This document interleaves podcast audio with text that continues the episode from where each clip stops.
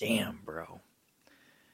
You make some decisions look so questionable out there. You're now listening to the Wandering Buffalo podcast with your hosts, Andrew Chang and Justin Goddard.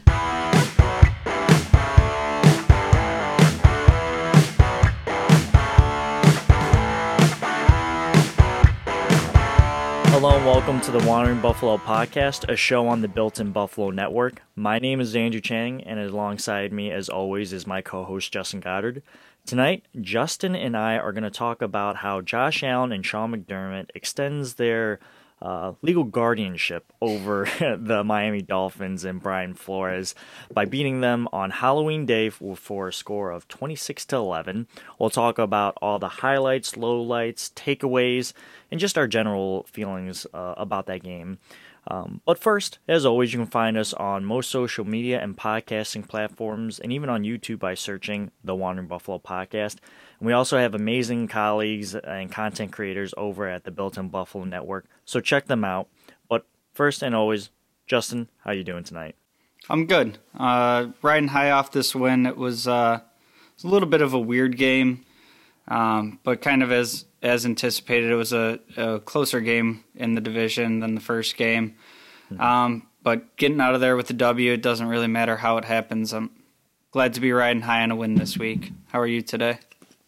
I'm doing great. I, I can't complain. It's another Bills W and uh, one step closer to the playoffs, hopefully. Anyways, let's just jump right into this game we got to start with Josh Allen, of course. The man went 29 of 42, a completion percentage of 69%, average target of 5.9 yards per pass. I'm going to put an asterisk there because it kind of really tells the tale of what kind of game we had. A quarterback rating of 100.2.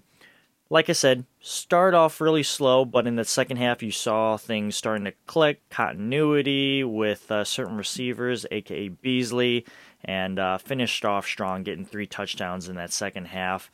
And I, you know, I, the first half was slow, right? And I don't know if you necessarily can put that all on Josh Allen because Daboll was so committed to the run game, and we'll get to the rushing attack here in just a minute, um, or later on in the episode. But I think that was a big reason why Josh Allen uh, wasn't as productive in the first half.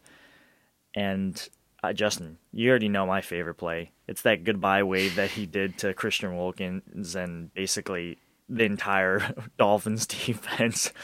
Almost caught like 17 taunting penalties, in my opinion, but you know, whatever. we'll take it. Yeah, you take the good with the bad. Um, my favorite play has to be the Gabe Davis touchdown. I mean, not only for Gabe Davis, but what Josh Josh had to do to get that ball there. He's running for his life. He's getting his face ripped off and still throws a perfect ball. Um, but yeah, kind of like you said, it was a it was a slow start to the game. Definitely a, a tale of two halves for him.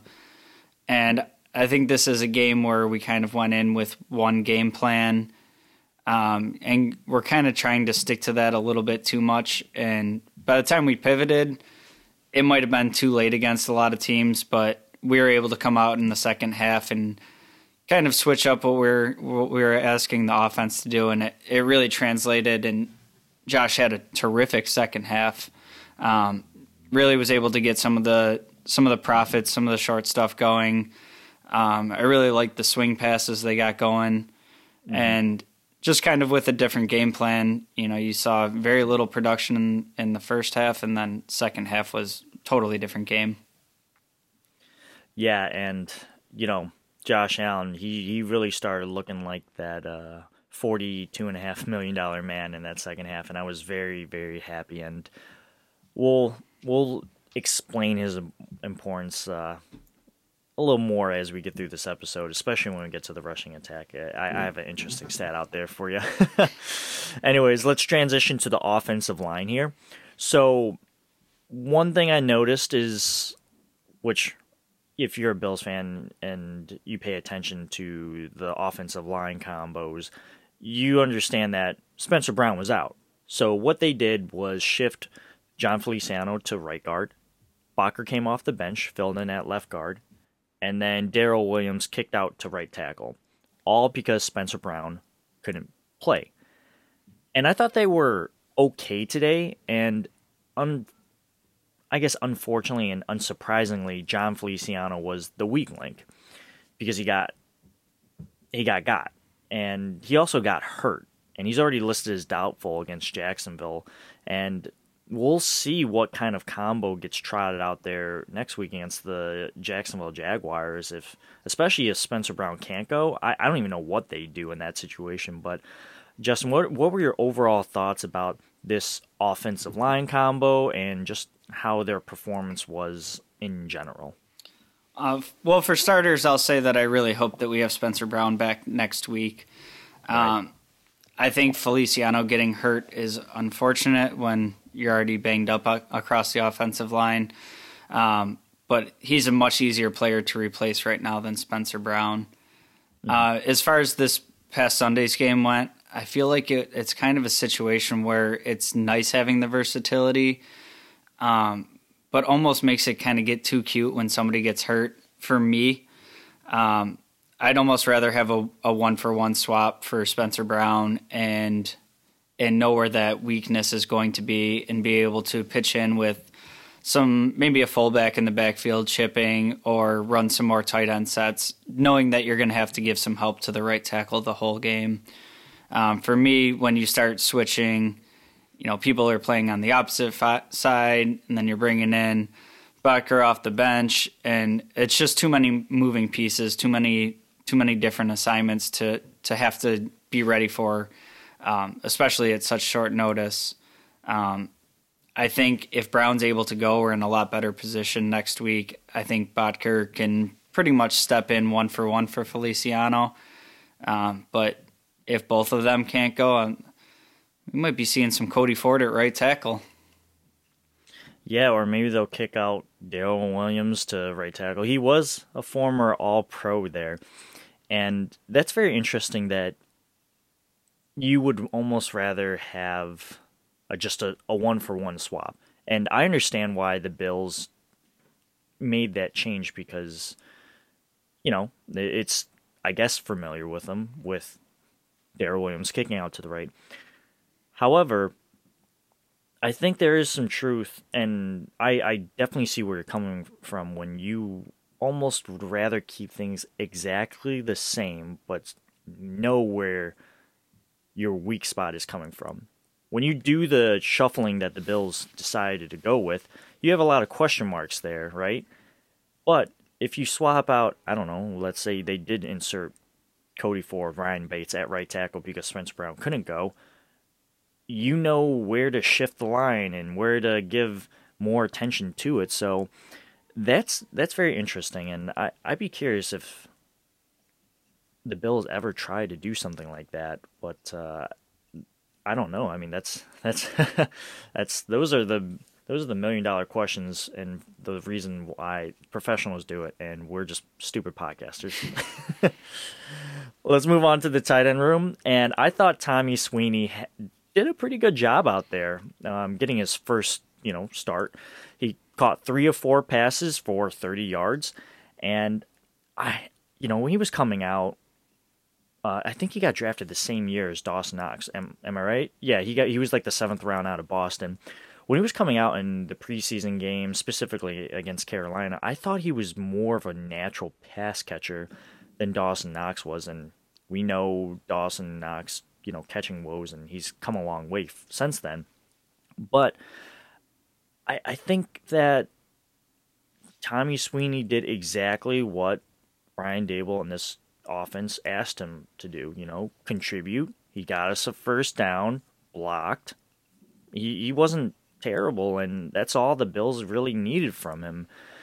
And I'm just side note, I'm just very proud of of this guy considering the path that he's been on. You know, basically out first year because I think he broke his foot or something like that, or some, something with like a foot injury. And then the next year, the guy gets COVID, gets a heart complication as a result of it and basically out. And then this year, they bring in Jacob Hollister, and you just automatically kind of assume he's not making the team, but he makes the team and he's contributing. So good good stuff for him.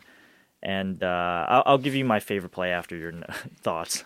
Yeah, I, I think Sweeney overall had a pretty good game for, you know, I didn't have the highest expectations for him going into this game.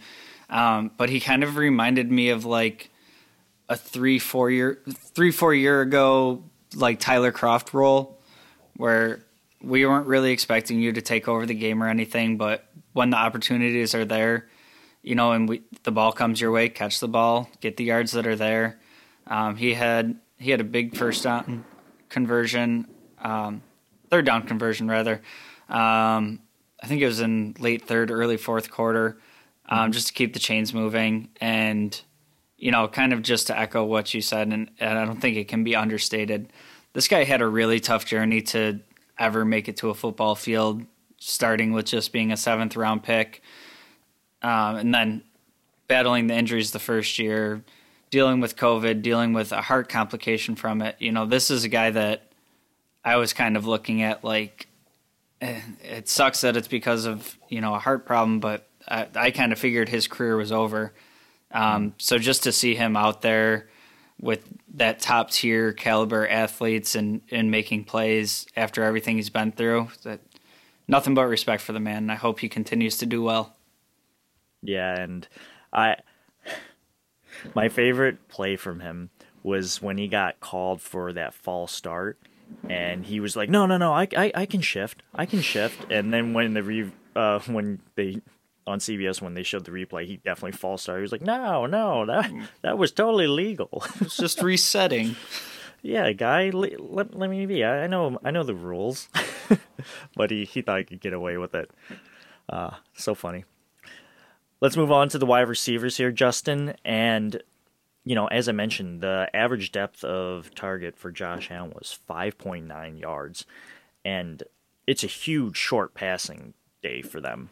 And even a bigger day for Cole Beasley, right? I, I, I even tweeted out when Beasley was starting to heat up, like saying, the only boos I want to hear are from the fans that are dressed up as ghosts in the crowd because this man is going in right now. And when it was all said and done, he had 10 catches on 13 targets for 110 yards. Unbelievable day. And, you know, just really contributed to Josh Allen's second half efforts. And then you look at Diggs, caught five out of seven. Uh, five out of seven passes for 40 yards, one of which was a TD. Gabriel Davis, which you alluded to, caught, you know, start heating up, catching four out of five targets, one of which, again, was a touchdown pass from Josh Allen, which, again, is my favorite play out of all the, uh, you know, wide receiver plays. And, you know, Emmanuel Sanders had a lonely zero catches on four targets and zero yards. So, kind of a upsetting day for him. But overall, I, I, I was happy with how this wide receiver room balled out. Yeah, so for me, this is the this is the beauty of the wide receiver depth that we have. Um, you have a team in Miami. They got Byron Jones and Xavier Howard. Uh, they're they're both, you know, top flight starting number one cornerbacks, and they have they have been playing opposite each other. Um, so a game where Diggs was a little quieter, you know, we didn't see any receptions for Sanders, but it seems like it's kind of a week to week you see a lot of like riding the hot hand with running backs, but we kind of have that in our receiving corps. Um, where you know we've seen weeks where Beasley has next to nothing, but Emmanuel Sanders has 100 yards. We saw Diggs have a big game. This week it was Beasley, and it's kind of you know the ball's getting spread around, but each week it seems like it's a different guy having a big game. So like I can only imagine being a defensive coordinator, um, you know, game planning this week and like okay, we got to take away Diggs and we got to take away Sanders. They've been killing teams, and then just mm-hmm. Bees goes off for 100 yards on you. Um, I'd have to say my favorite play of the game. It has to be in the third quarter. Bees conve- converting that third and 13, the first one. He had two of them. The first one. Yeah, he had, he had two third and 13 conversions, but that first one was really kind of just a spark for a team that had been struggling, and it goes on to be, I think it was a 13 play, 80 yard touchdown drive, and the first touchdown of the game. And I'm not sure the game looks the same at the end of it if we don't get that conversion. I will say the only thing I'll say against Beasley for this game is that passing play that they did. Love the Oh yeah. love the idea. Love the idea of it. And I know, you know, a receiver gets a chance to throw a touchdown and, and he's throwing that ball. Um, but the, the coaching's got to be there that, you know, if they sniff out the play and it's double covered and one of them's Xavier Howard, please just throw the ball out of bounds. Uh, I can't blame him for trying the pass because if it was me, I'd I'd be hurling that ball up too. But I think we were very fortunate to not have a turnover in that situation. Very fortunate. Yeah, I. It's funny because as soon as I saw Beasley go in the backfield, go behind Josh Allen, I was like, I thought to myself, like, is this that Beasley passing play? And then it was. So like, if I could sniff it out from like my TV, I I, I just imagine the uh, professional players are like, I know this play. Howard's like, I know what's happening. I'm going to get an interception. but he didn't, and that's all that matters. So they live to fight another day. But uh, yeah, no, that I, I forgot about that one. Good, good, good play selection. That's that's funny. Thank you. Let's move on to the running backs here, and oh boy, the rushing attack did not work on Halloween against the Miami Dolphins. I don't know if it's because the team was trotting out a new offensive line combo, the lackluster of talent that we have in the running back room. Um, but this this Bills rushing attack was so hard to watch, and I'll quickly go over this. But like Moss, he he did well when he caught the ball, catching six out of seven, good for like 39 yards. You know, that's pretty good. Um, but when he was rushing the ball, he had 19 yards on eight carries. That's only good for 2.4 yards on average. And then you look at Singletary, he only caught the ball the ball once for one me- measly little yard. But then when he rushed, he got 28 yards on seven carries, an average of four yards per average. So they were almost like flip flopped, I guess. One could catch, one could rush, but neither could really do both. And not not saying four yards on average from Singletary is good enough, but it, it was better than 2.4 yards uh, from Moss. But here's the kicker, Justin, and this is what I alluded to earlier in the episode. Allen had more yards on the ground than both of them combined on half of their combined carries. So I think each of them, yeah, so Moss had it seven times, Singletary had it eight times, Allen had it eight times. They they both Moss and Singletary couldn't amount to Josh Allen's 55 yards between both of them when they had double the, double the carries. Yeah. Unbelievable. Unbelievable. Yeah, the the run game goes through I guess I'd say it's more spurts of being decent, but I I struggle with how I feel about the run game because I think it's a combination of all the factors. I don't think our offensive line is opening up enough holes for the running backs. Mm-hmm. I feel like the running backs aren't talented enough to make something out of nothing if they don't have a hole there. They're both fine. Moss is fine at, you know, putting down his shoulder and getting through a guy, but he's got to get a few yards down the field first. Singletary will make the first guy miss, but if the first guy he's got to make misses behind the line of scrimmage, there's somebody else there to clean it up. Um, so I think this week in particular, it was kind of like the whole first half. It was just like ramming your head against a wall. Like we were having no success, and I'm a big advocate for having some balance to the team and being able to sprinkle in the run plays, but there has to be some sort of effectiveness to it. And I think in the first half, it was also very predictable. It was a lot of, you know, first and 10, we're running the ball. And then, you know, you're starting out so many drives, you know, we gain one yard or we lose two yards, and you're starting out so many drives behind the sticks. Um, so I think this continues to be an issue from last year. Um, we've had a couple of weeks where it looks like it might be getting a little bit better, and then we put up this stinker of a week. So I don't know that the answer is on the team. And with the offensive line that we have currently, I don't think either of these running backs are good enough to really have a big day with without the holes being opened up. So unless you're bringing in an elite talent at running back, I, I just don't see much changing. Yeah, and I think Joe Marino said something along those lines too, and he commented on how McDermott was saying like, "Oh, you want you want to be two dimensional on offense, but unfortunately, with what we have in the backfield, we can't really be that. Where it it's like Moss and Singletary don't scare defenses, they don't, and the Bills know that, but they're still gonna try, which I understand, but it it's just not effective, at least right now. Who knows what happened? And like I said, the new offensive line combo that we put out there could have been a you know a huge reason why the run game was ineffective, but uh, we'll have to see. We'll have to see as the season unfolds. Yeah, and ju- to your point there, I, I understand the not wanting to be one dimensional. Um, you know, letting defenses plan for just the pass and you know never having the threat of the run.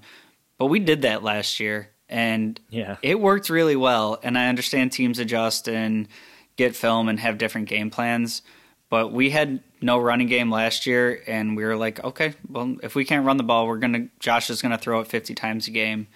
And just honestly, in in some of the situations, it just feels like we're taking an opportunity away from what the strength is of the team. So, and it's just hard for me right now. Yeah, it's it's hard to justify taking snaps away from Josh Allen and giving it to whoever in the backfield. Yeah, I agree with that. Let's move on to special teams, Justin, before we get into the break. Um, Matt Haack, he's just a holder, right? His punts are too wishy washy for me. He had a 19 yard punt, but then after that, he kind of bounced back, I guess, with being consistent. And I'm using air quotes here because that 19 yard punt was so bad. And then Tyler Bass, you know, he's the beneficiary of Matt Haack's holding technique because he made 57 yards look easy and he was doing pretty good uh, out there. And I think we got a good one, Bass. And I'll wrap up here by talking about McKenzie and damn, bro. You make some decisions look so questionable out there and he's too wishy-washy for me too. Like I, I don't know. And thank God for Jake Kumerow. And I, I, I put out a tweet saying you know, Jake, I mean, McKenzie was probably just like, oh, oh crap, oh crap. And then Kumerow was like that SpongeBob me that's like taking deep breaths because he had to hustle to the ball, like where he's taking like behind the rock and he's like a naked SpongeBob. He's like.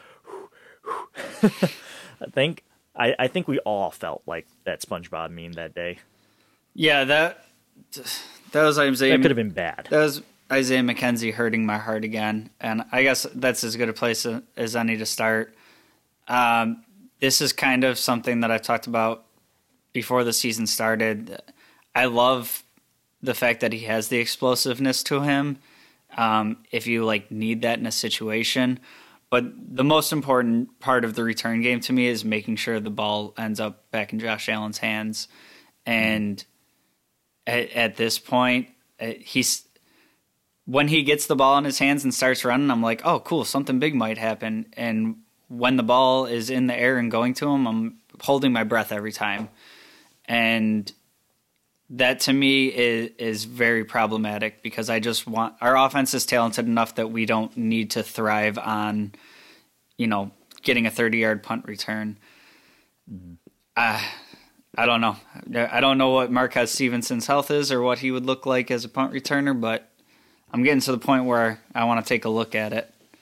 Um, Either that or put Micah Hyde back there, right? I, I, I just guarantee a catch. Yeah, I like that idea on paper, but I don't want Hyde taking any, any unnecessary hits. Uh, you know, somebody getting pushed into him or something either. I'd almost mm-hmm. rather the ball just be punted and downed wherever it goes than have anybody back there right now. just we'll take the ball wherever it wherever it ends up. Right, right. Um, well, well, go ahead. Go ahead.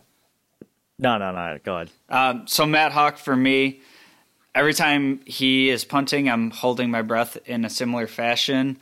Um, but what I've started doing, I don't, I haven't told you this one yet, is okay. I've started reminding myself um, that Corey Bojorquez, I think he only qualified for the the punting award for average oh, yeah. by by one punt, and mm-hmm. I'm just kind of not thinking about Matt Haack at all as a punter. I'm just planning on him not punting enough to ruin my day, and if the trade off is I we have a punter that doesn't really have to be used, and it affords us Tyler Bass hitting 57 yard field goals, I, I guess I can live with that. Um, I'd rather I'd rather be able to have somebody that puts points on the board in Bass because he has good holds than having beautiful punts. I guess. Yeah, any significant field goal or you know impactful play made by Tyler Bass is validation enough that Bojorquez was not the guy. I'll just leave it at that. And that's going to wrap it up for the offense and special teams. We're going to take a quick break and then we'll be right back. Stick with us.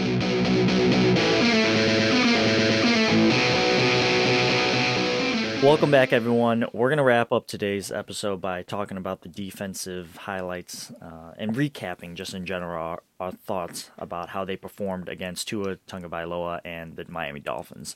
So we're going to start with the defensive line here, and I thought this game for them started off slow, but it was clear that the Dolphins didn't want what happened in week two to happen again to Tua. Like, you know, they were like, let's try to keep our quarterback upright. And I think that they paid a lot of attention to the edge positions as a result. But that just kind of left, you know, Ed Oliver to just feast up in the middle. And boy, did he have a game. And he won't really show up in the stat box, but this man was just out there. And if you were watching the game, you saw his impact. It kind of like, kind of like how AJ Epenesa didn't really show up in the stat box in week two, but he had like nine QB pressures or something like that, something something absurd. So Ed Oliver had himself a great day, and he, hey, even the old timers got got sacks. Mario Addison and Jerry Hughes both got a sack each, and Groot looked good, looked like he was back on track. And I, I guess I'll say this to before I kick your you know kick the ball in your court for your opinions on the defensive line. How was that not illegal hands to the face on that 40 yard pass to Gesicki? The man, I, I don't know who, I forgot who the right tackle was, but they he literally shoved Groot's helmet off his face. Unbelievable. Yeah, I, I have no answer for that. And I, I think that was probably their biggest play of the whole day. And it was kind of like, I, mm-hmm. I don't know. You said something earlier about uh, on the Beasley pass that you could sniff that out from home. I mean, we're watching it on TV and the guy's helmet's rolling around. Like the helmets don't come off by themselves, but definitely not. Yeah, is what it is. Um, but yeah, I think the defensive line played overall pretty well. I think uh, the Dolphins definitely came in with a game plan of we need to get this ball out of Tua's hands quickly, and it wasn't the the statistical eye popping numbers that we had against them in week two. Um, but I'm, I'm trying to think of a better game I've seen from Ed Oliver as a Bill. I, I certainly don't think I've seen it yet this year. And like you said, it, it's not going to st- show up on the stat sheet what he did this week. I think his overall stats only was like two tackles, one tackle for a loss, something like that. But that man was coming right up the middle, playing on fire. Um, really, really just it's almost as good as a sack to me to to really have pressure in your face that fast and Ed Oliver sprinting at you. That just sounds terrifying. Um, but yeah, the the only sore spot for me here, I, th- I think Harrison Phillips had a decent game. Uh, I'm all set on Vernon Butler. I yeah, I think uh, any snaps he's taking away from anybody, I understand they want to do the, the rotation and keep guys fresh. Um, but I'd I'd rather have one of our other guys half winded out there than than see Vernon, Vernon Butler on another down. I'd rather have Fa or like Boogie get kicked Yeah. inside than see him. Absolutely. All right, let's transition to linebackers, and I got a feeling that this is going to be a quick, quick one for us because Milano and Edmonds they just keep having really good, consistent uh, plays out there so far into the season. They are just doing really, really good, and if Edmunds keeps up this level of play, he's he's to get paid. No, no doubt in my mind. He he's to get paid, and that might upset some Bills Mafia fans out there, but I, I think I think so far he's earned it. and Milano is showing the reason why he should have been compensated this offseason and he's doing great himself and I especially love him in coverage. So I'll turn the turn the keys over to you to talk about the linebackers, Justin. Yeah, I think Milano continues to be fantastic. He's the guy that we know he is. He's playing lights out. Um, the one for me is Edmunds.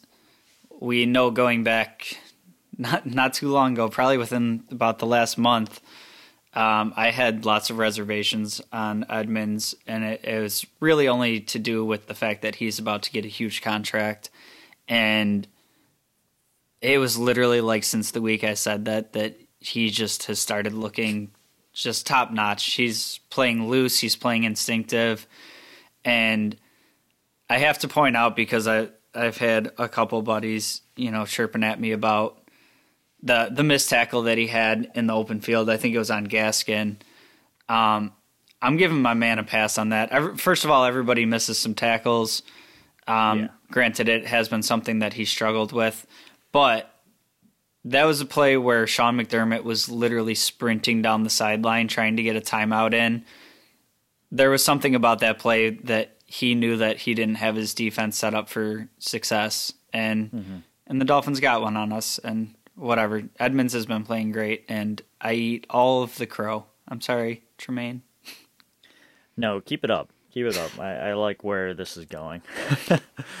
Let's transition to the cornerbacks here. And I thought that they had a really, really good day today. And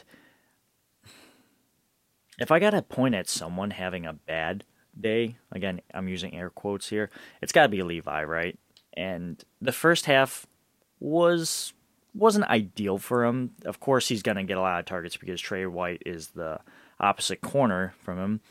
But you know, DeVante Parker, he, he had himself a pretty good football game, in my opinion. I think he went almost got 100 yards on us. Um, but at the same time, his impact, DeVante Parker's impact of the game, really didn't continue in the second half. And for all the gripe that people want to give Levi for his performance in that game, he, he looked his his worst, I guess, in the first half.